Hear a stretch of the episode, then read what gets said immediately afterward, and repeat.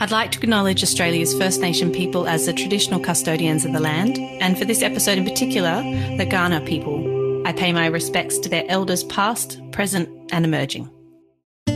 This industry is as challenging as it ever has been. However, that also creates a great opportunity to continually reshape what it is you do and how you do it. This is Over a Glass. I'm Shante Whale.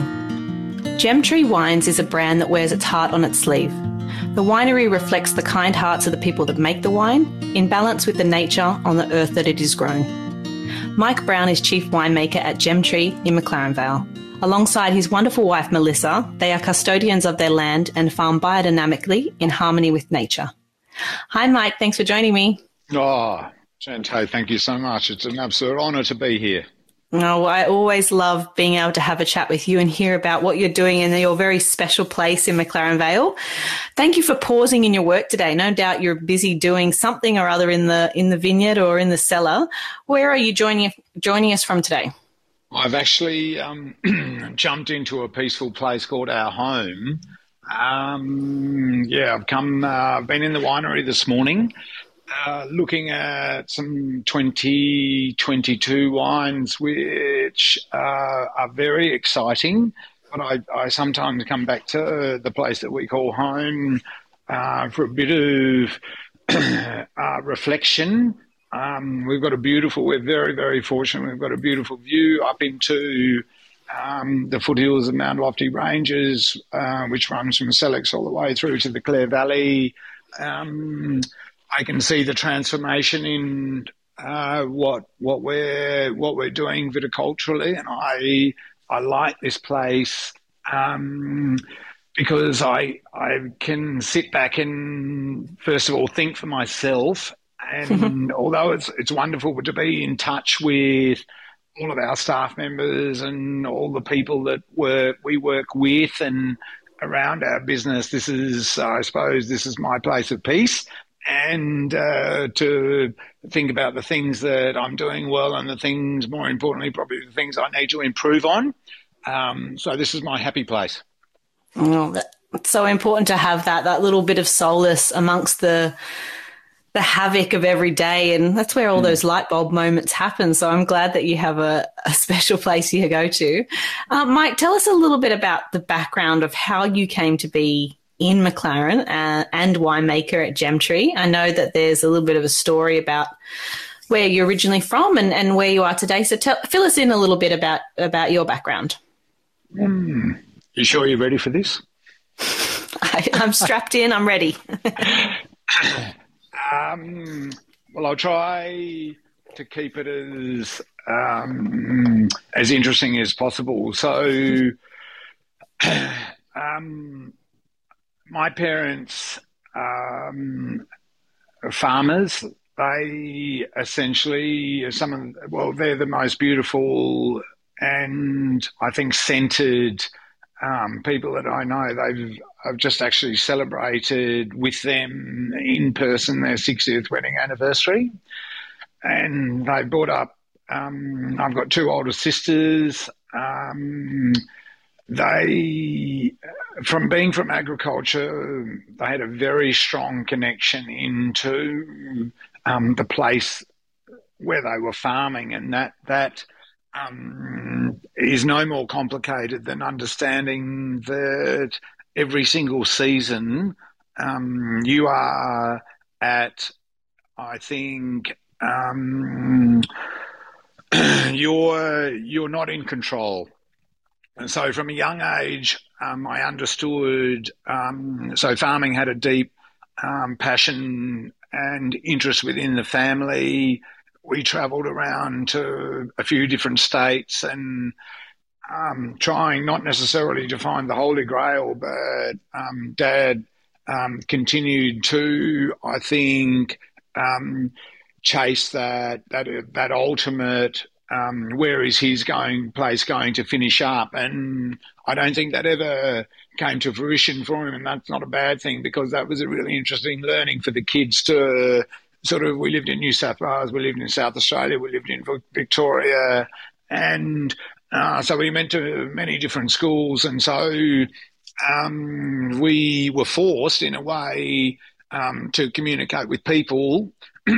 And so whilst agriculture was our foundation, we had to learn to understand that, you know, perhaps be outside of your comfort zone in some way, shape or form. So I boarded in Sydney at a great school and was given an opportunity to get a great education, which was, I'm very fortunate to have had that, and I reflect on that often.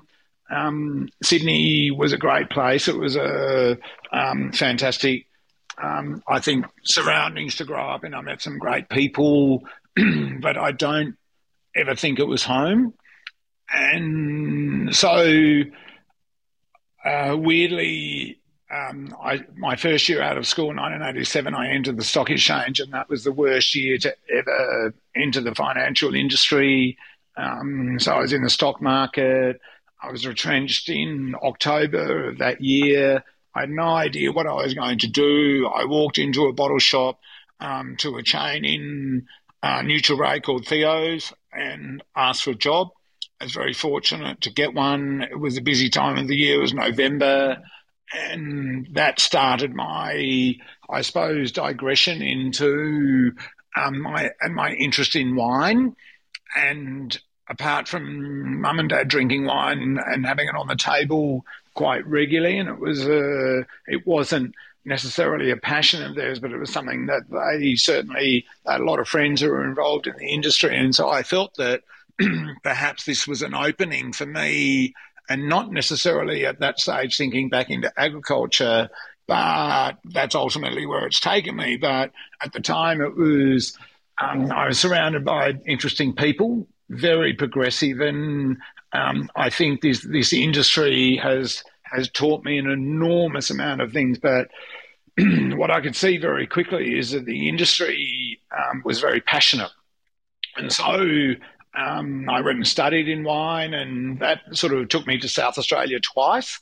And the first time was to do basically a degree in wine marketing, and then the second time was to come down and do a vintage in 1994 with a guy called Warren Randall, who has a great name for himself in the industry, and certainly what I would call a leader and an icon. And that my first vintage in 1994 at Andrew Garrett's, where he was chief winemaker. I also met my now wife, Melissa, and she had just come off a sort of an international holiday, and her dad had forged a very strong footprint in grape growing.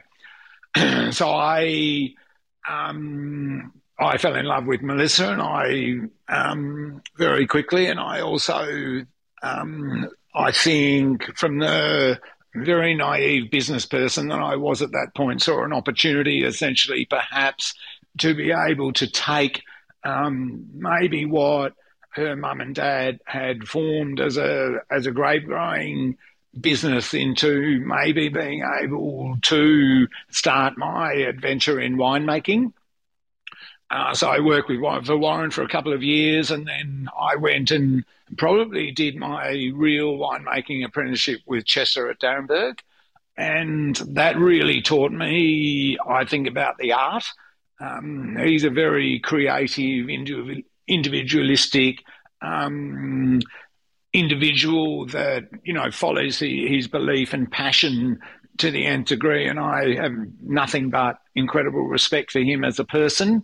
And both of those two gentlemen, I think, now looking back in, really crafted, I suppose, a belief in two very different sides of maybe winemaking in the industry, but taught me some really interesting lessons about perhaps what it is you need to do and how you need to do it. And then through, I suppose, those learning and sitting down and thinking, what would the opportunity be if we were to perhaps start something as a wine brand, and discussions with Melissa and thinking, you know, is it possible, and where do we want to go, and starting a young family in 2000. And you know, we had perhaps a calling to go into the Hunter and work for a big business, and that would have taken us away, and especially her away from her family. And so we decided to, yeah, in a really long way of saying, I'm sorry this has taken too long, but, you know, we decided to stay in McLaren Vale and start making wine for the first time off the family estate, and started a business called Gemtree Wines. Mm. I mean, you talking about Randall and Chester, I mean, you not only great winemakers but really business savvy people as well. So you really did learn from the best in terms of the big picture of the industry you were kind of getting yourself into, really. Yeah. Yeah, and I think that's been really important, Shante, in my development as a person, because I was a marketer, and you know, my parents had an understanding of agriculture, but the industry was completely foreign. So I'd learned perhaps from a school of education around how to market things and how to sell things, but ultimately, essentially, I think the teachings of what you've just said of those two people was, okay, define your craft, number one. What is your point of difference? And then commercially be able to communicate that, right, through to whatever it is, you know, your tribe, your people, and don't venture too far away from what it is you know that you're really good at. And I keep on coming back to this all the time, that, you know, the industry is vast. We're here essentially as people for a period of time. What Melissa and I are very, very firm believers in the way that we do things, and absolutely at no point are we saying we're the best. We can sit back and relax. And I think that the industry and the business that we're involved in, there are so many checkpoints along the way to make it real. And there is not a day that I go through in the process of my role, my job, the people I work with, where I don't learn something. And, you know, it's not always great, Shante. We're at and this is not sympathy, this is just the reality that this industry is as challenging as it ever has been. However, that also creates a great opportunity to continually reshape what it is you do and how you do it, and to build relationships with people who I think are like-minded. And as an industry and a person who works in this industry, you have to have a lot of patience, and you have to be thinking long term, because if you're not prepared, I think, to make adjustments to perhaps your vision or your strategy and continue to refine, you'll become bored very quickly, and therefore you would move out of this industry. So we find a lot of people who are involved in I think the wine industry, where they're what we call lifers.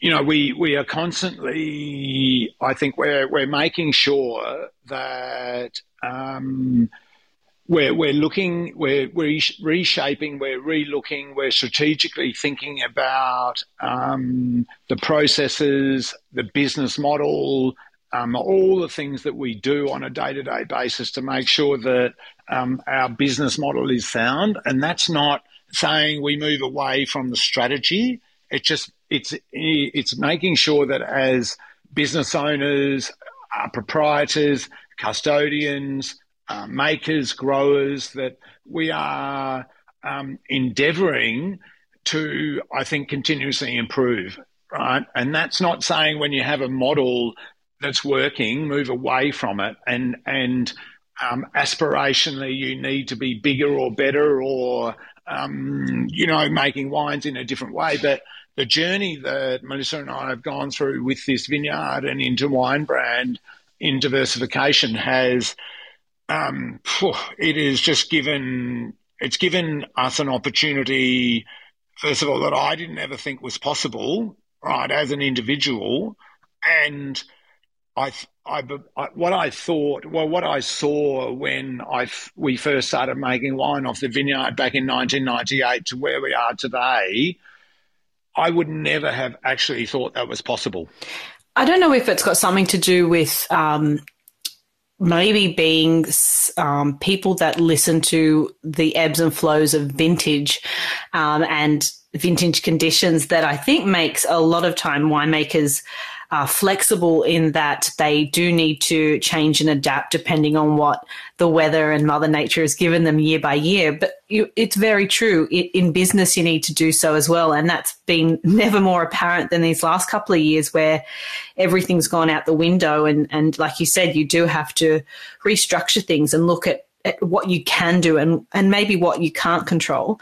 But whenever I think about your brand, I think that it was incredibly fortunate because for me, I see Melissa, your wife, being chief viticulturist and co-owner, but really such a compliment to what you offer as well. So tell me a little bit about meeting Melissa and also about what she does in terms of adding her incredible brain and talent to the other half of Gemtree.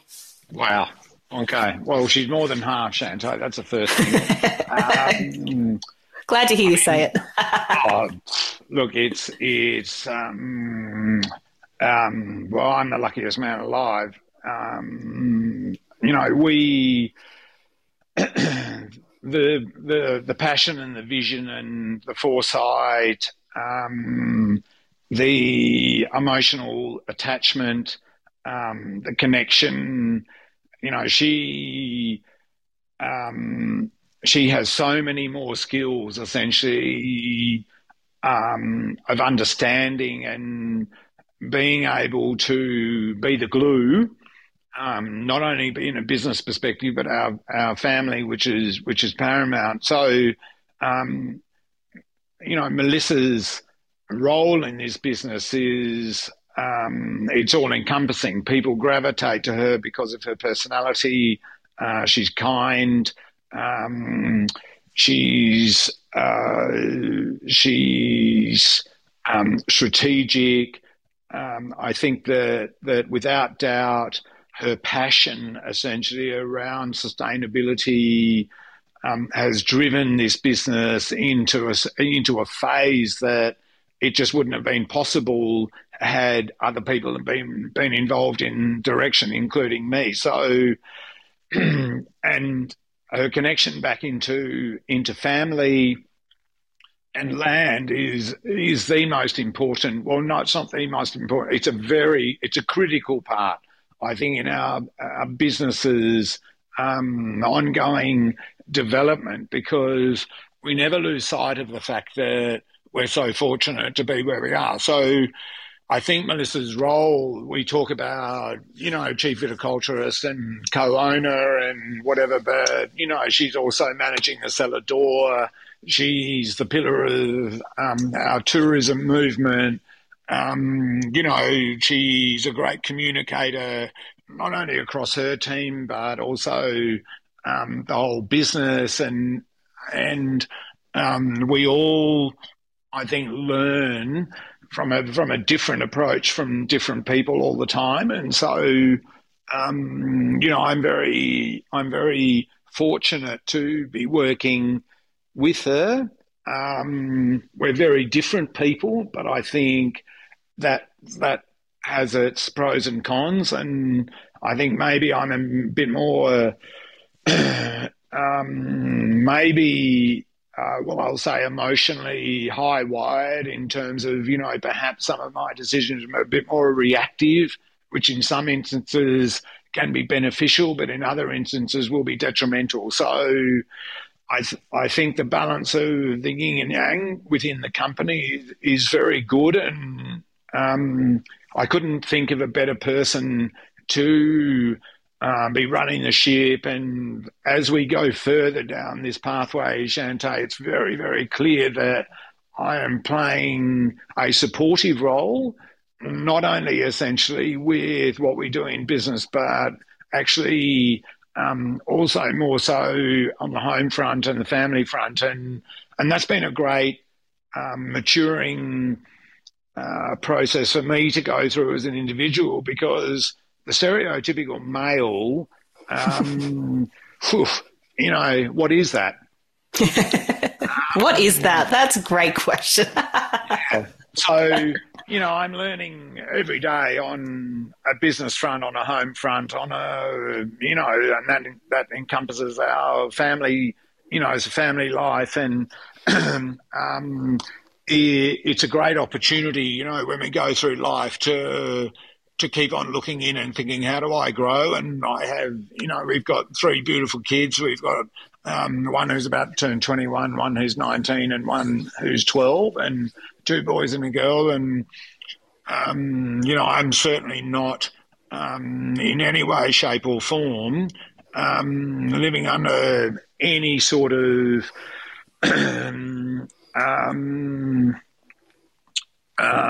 what would we say there? My main role in this life is to be incredibly present with my kids, to assist them when they need me for information. And the business used to absolutely rule and determine who I was as a person. That is certainly not the case now. So coming back into your question around Melissa, and, you know, I'm learning all the time about how to be a better person. I'm working as much on the business as I am on myself. And I think when we get an opportunity to work, we'll say, side by side with someone who you have an emotional attachment to, but also is your kindred spirit in business. Now that's really unique. So we're in a really fortunate position at the moment, and don't take advantage of any part of that because it's uniquely special. It certainly is. And I think that, you know, with my engagement that I've had so far with your wines and your story, is that it really comes across that I think that you know who you are as a business, but also who you are as people and as a family unit. And it all is expressed in everything that you do each day. So when, you know, someone walks away, whether it be from your cellar door or from a tasting with you, they get a real sense of what you guys are about. And I think that that is one of the most important stories that you can be telling. And I think the Gemtree Eco Trail is a big part of that. So do you want to tell us a little bit about the Eco Trail? Sure. So with the development of the great growing business with Melissa's mum and dad, you know, Paul and Jewel Buttery, that there was an opportunity to purchase a piece of land, neighbouring piece of land up in the foothills of McLaren Flat, where the rest of the viticulture was and is, and it was a degraded, essentially, dairy farm. And on part of that dairy farm was an old creek line, essentially, that had, we found out later, 60 tonnes of scrap metal basically dumped in there from all the years of people thinking this is a good opportunity to be able to dump something without cost. And we found out, we looked at essentially the rest of the land we had around us, and that was around 300 acres, and there wasn't any demand at that point too, and the land essentially that it was sitting on wasn't deemed usable for viticulture. So through Melissa's sustainable and ecological vision, she had a discussion with Greening Australia, and we formed a partnership with them, and that partnership was around being able to rejuvenate a piece of land to give something back to nature. Now, at that point, I don't think anyone really understood what that opportunity was or what it really meant, but it felt good because there were some beautiful over 200 plus year red gum trees in this site, and thank goodness nobody decided to cut them down. The land wasn't deemed acceptable for planting. And so out of that 25-acre area, through the help of Greening Australia back in 1994, we decided to start a tree planting community exercise. So Arbor Day, essentially, which is a National Tree Planting Day, we would get the community involved and host a barbecue and obviously have some Gemtree wine, which everyone thought, I'm going to plant a tree and get a free glass of wine. That's a great trade-off. So very quickly, all of a sudden, this little pocket within our vineyard started to take shape as something that we didn't think it was. And so then through discussions with like-minded people, it was like, okay, well, we are now going to, as a business, dedicate this to back to nature. So then out of that, what we wanted to be able to do was to perhaps showcase that in agriculture it is possible to be able to coexist with nature, so to be able to farm and give back at the same time. So we had an understanding that we had this site and it wasn't about being able to get economic benefit from it, but it was about being able to give back to the site or to the land, to open this up to the public, to showcase how perhaps a business can coexist in nature and how it's not about commercial benefit, but how we then can contribute to making sure that the longevity of the land is actually really, truly sustainable. And that really happened around 2001 to 2002, where we decided to open up the Eco Trail as a 1 kilometre walking path for people, families, etc., to come in, have a walk around, have a picnic, and maybe to just enjoy, essentially, in the heart of, we'll say, the McLaren Vale region, right, what it is that you can coexist as a, we'll call it a grape-growing, viticultural, winemaking business, but also be very connected with nature and make sure you're contributing. The second part of that, which I think is really important, is that what it's done is it's created the biodiversity across the vineyard, which is absolutely crucial, that fits in with our philosophy. So part one was giving back into nature and saying, okay, we have an obligation to be able to, so we are farmers and we are taking fruit off the land every year, but we actually can make sure that our footprint is not degrading every year. That's the part one. And then part two is that, okay, we can open this up as an area, essentially, to be able to say to people, well, this is a little place where you can come to rest, right, and maybe, reconnect with nature in some way, shape or form. And that was the start of the Gemtree Eco Trail. And it's going great guns today. I mean, you've also got emus on the property, and do you have koalas? You have koalas within the area too, is that right?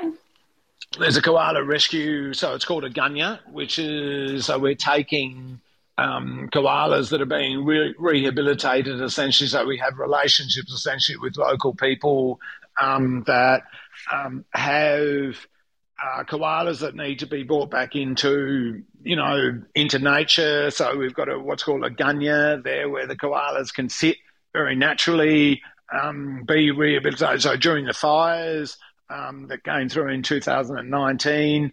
The gunya was packed with koalas, but it's a nice sort of area that takes you away, let's say, from the commercialisation, the reality of every single thing that we do every day.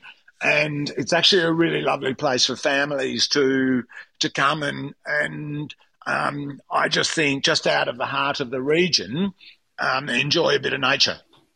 I think it's so incredibly smart as well. I mean, I know that you offer You can do bike tours around the eco trail. You can stay in a cabin, and essentially, you're winning people over by showing them just how unique and beautiful your part of the world is, without having really to do much except for to just give them the opportunity to experience that. And on top of that, you've got an amazing cellar door so that you can come and try the wines. But when I visit a region, the first thing I want to do is see the natural beauty of the area. That's my first go-to. And it would be in any place I go in the world is like, what is this place? And what's the story that I need to learn from it? So I think that's been really smart, but also just the right way to go about things in terms of your philosophy as well. Mm. Yeah, connection is an interesting thing, isn't it? I think that we're sort of back into nature, and I think we've learnt that the last 2.5 years has been interesting for all of us on many fronts, and there's many takeaways, but one of them I think is place is important. Taking away perhaps some of the things that the pressures and the issues that have become part of our lives, and so we're more aware than we ever have been, I think, of that the place of where we come from and how we can maybe contribute back into making the planet that we live on last a little bit longer. Yeah. And I think that reiteration of if we all make perhaps one change or can do one thing that will assist this process, then at least we're making a contribution. And I think that's really important, and that's become very heightened. It's always been there, but it's become a lot more prevalent in the last couple of years. And so, we don't pretend for a second that we're the best at what we do. What we feel very comfortable with is that we're making a contribution that can always be improved, and we're constantly working on that. But hand on heart, I think if we can give people a place where they have some sort of connection with, and it doesn't necessarily, again, have to have a monetary value, but then you're making a contribution to their welfare. Yeah, absolutely. What do you love most when you think about, taking a particular hard year or a good year and bottling it and going through the process of every day waking up on your little patch of dirt? What are some of the most rewarding parts at the end of the day? What keeps you going back and getting up early in the morning every day in your life? Shante, I think it's so finding a balance is important. I think that, to me, I suppose our business, that performs a function, but it doesn't define us. Understanding that and being comfortable with that is crucially important. And I'm far from perfect at this. I had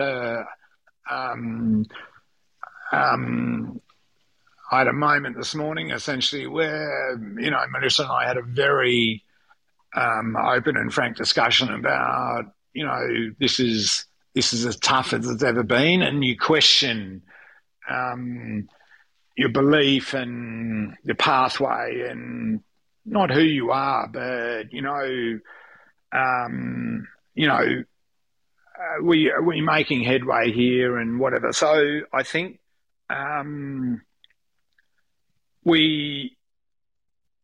what keeps you going is that the people around you, number one. I think that the industry is full of resilient people. I was very fortunate just to be invited to another person where you could call it competition within the region to their venue because they wanted to involve me, not because I'm important, but because it wasn't about that particular brand or that particular person. They wanted to make it more about some people within the region who have a point of difference or maybe a point of interest. I think that collaborative approach of it's not about, just one particular thing that in life that is going to make the difference between whatever you want to define as success. That I think every day, as an individual, I have an opportunity. I'm constantly learning. I'm 53. I'm very, very fortunate to be living where I am. We have a great opportunity, yet it absolutely is challenging, and challenging me sometimes to the point of not breaking down and bursting into tears. Not that I have a problem with that, but that's not where my emotions are at the moment. It's driving me to continually look at how we improve as a business, and that's not in isolation. I'm not alone. So I think, the journey and the opportunity of what we have in front of us drives me every day to, I think, look for continuous improvement, and that could be related to myself or it could be related to components in the business. Yeah, I think there is a natural part of our makeup is to grow and learn and develop, isn't there? And so something that feeds that is exchange, but it also gives you something different to look forward to each day, knowing that it's not going to be exactly the same as the day before it. And like you said, it comes with challenging moments, and sometimes you think, God, what's it all for? But nice to know that that's a part of your philosophy is to keep striving and keep learning, essentially. I think it's just that's a wonderful gift to be given, is the opportunity to learn. So your portfolio, I mean, I won't dip into it too far, but because I love it. I absolutely love your portfolio. I think it really covers the bases of some beautiful traditional wines, and also really exciting experimental, lots of fun wines, lots of delicious, juicy numbers in there. There's a little bit of something for everyone, I find, in the Gemtree portfolio. How do you find a balance between essentially the two, making wines that you have been making for some time, and also finding that balance in looking to maybe new methods of aging, or whether it be your wine that you bury underneath back into the ground? Where do you add a wine into your portfolio and think, okay, this is going to have a place here? Wow.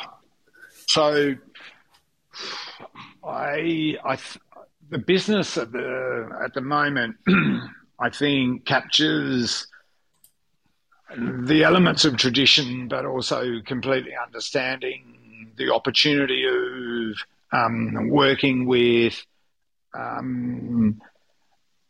styles of that are more relevant to region than the styles of the past. So we have set ourselves a mission in not chasing a particular style, but making sure that the varietal composition of the brand is relevant, and therefore it's constant change. So we, if we look at when Melissa started working in her father's business in a viticultural company, the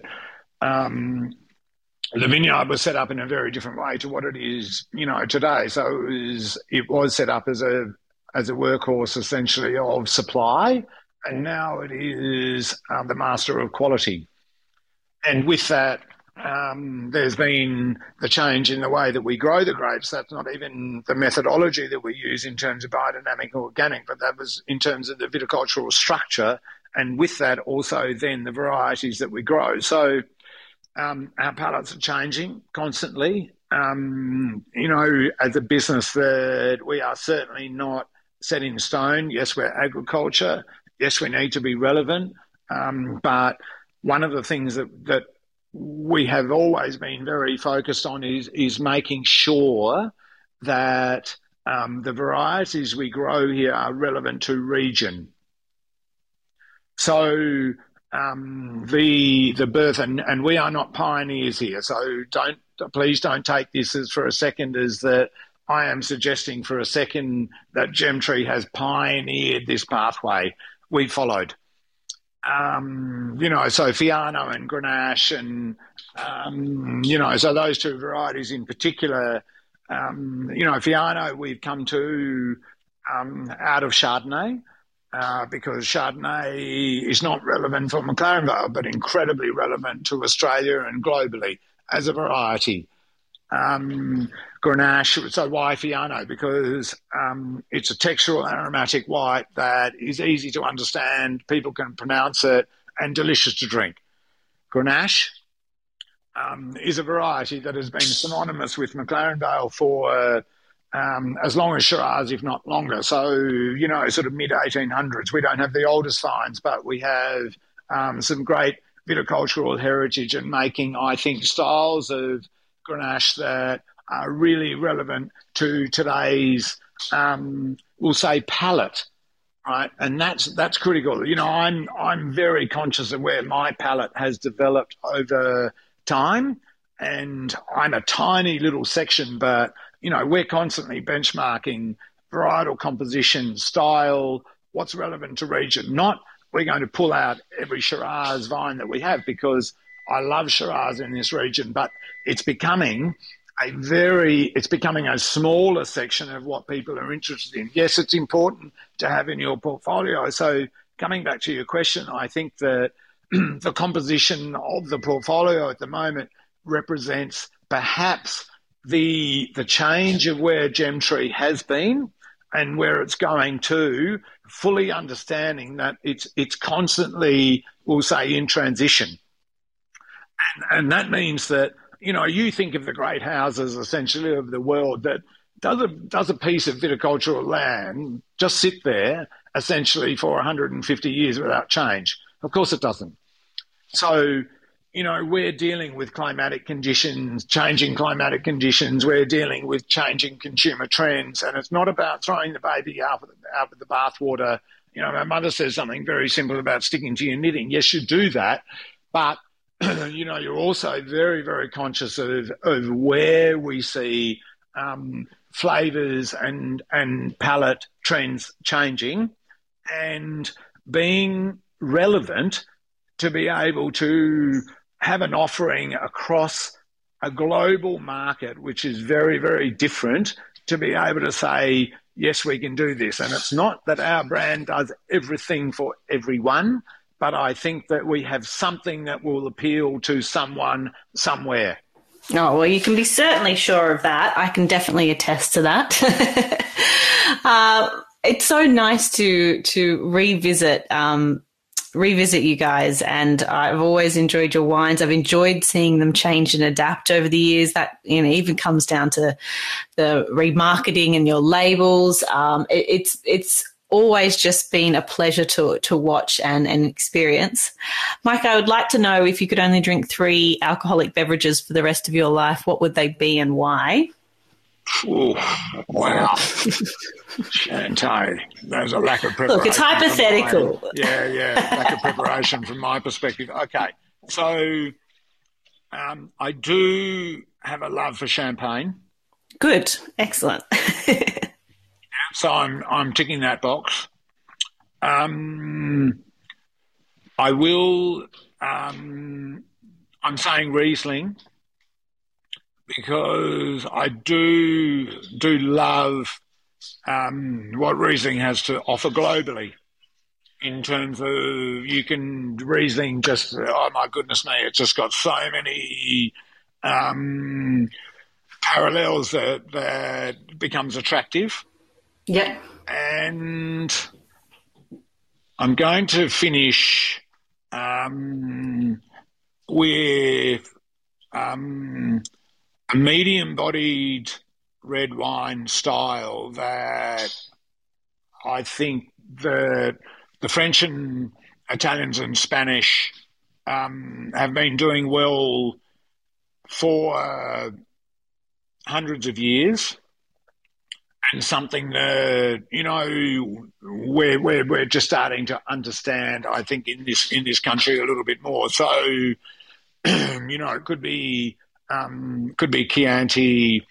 So, you know, the depth and stylistic and rustic expression of tannin maturity and we'll call it, you know, oxidative characters or yeah, I mean, I'm definitely looking at the third option of being able to perhaps choose stylistically in that medium body section of red wine styles, which there's a plethora of at the moment. And it's not just about light-bodied and juicy and fruit-friendly.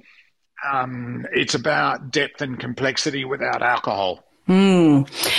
Yes, definitely a genre for the future Australian drinkers, I think. And like you said, there is some incredible Sangiovese that just ticks all the boxes of all the nuances of so many different facets in excellent red wine, doesn't it? So I can completely see why you've chosen that. And it's a very smart move, I have to say.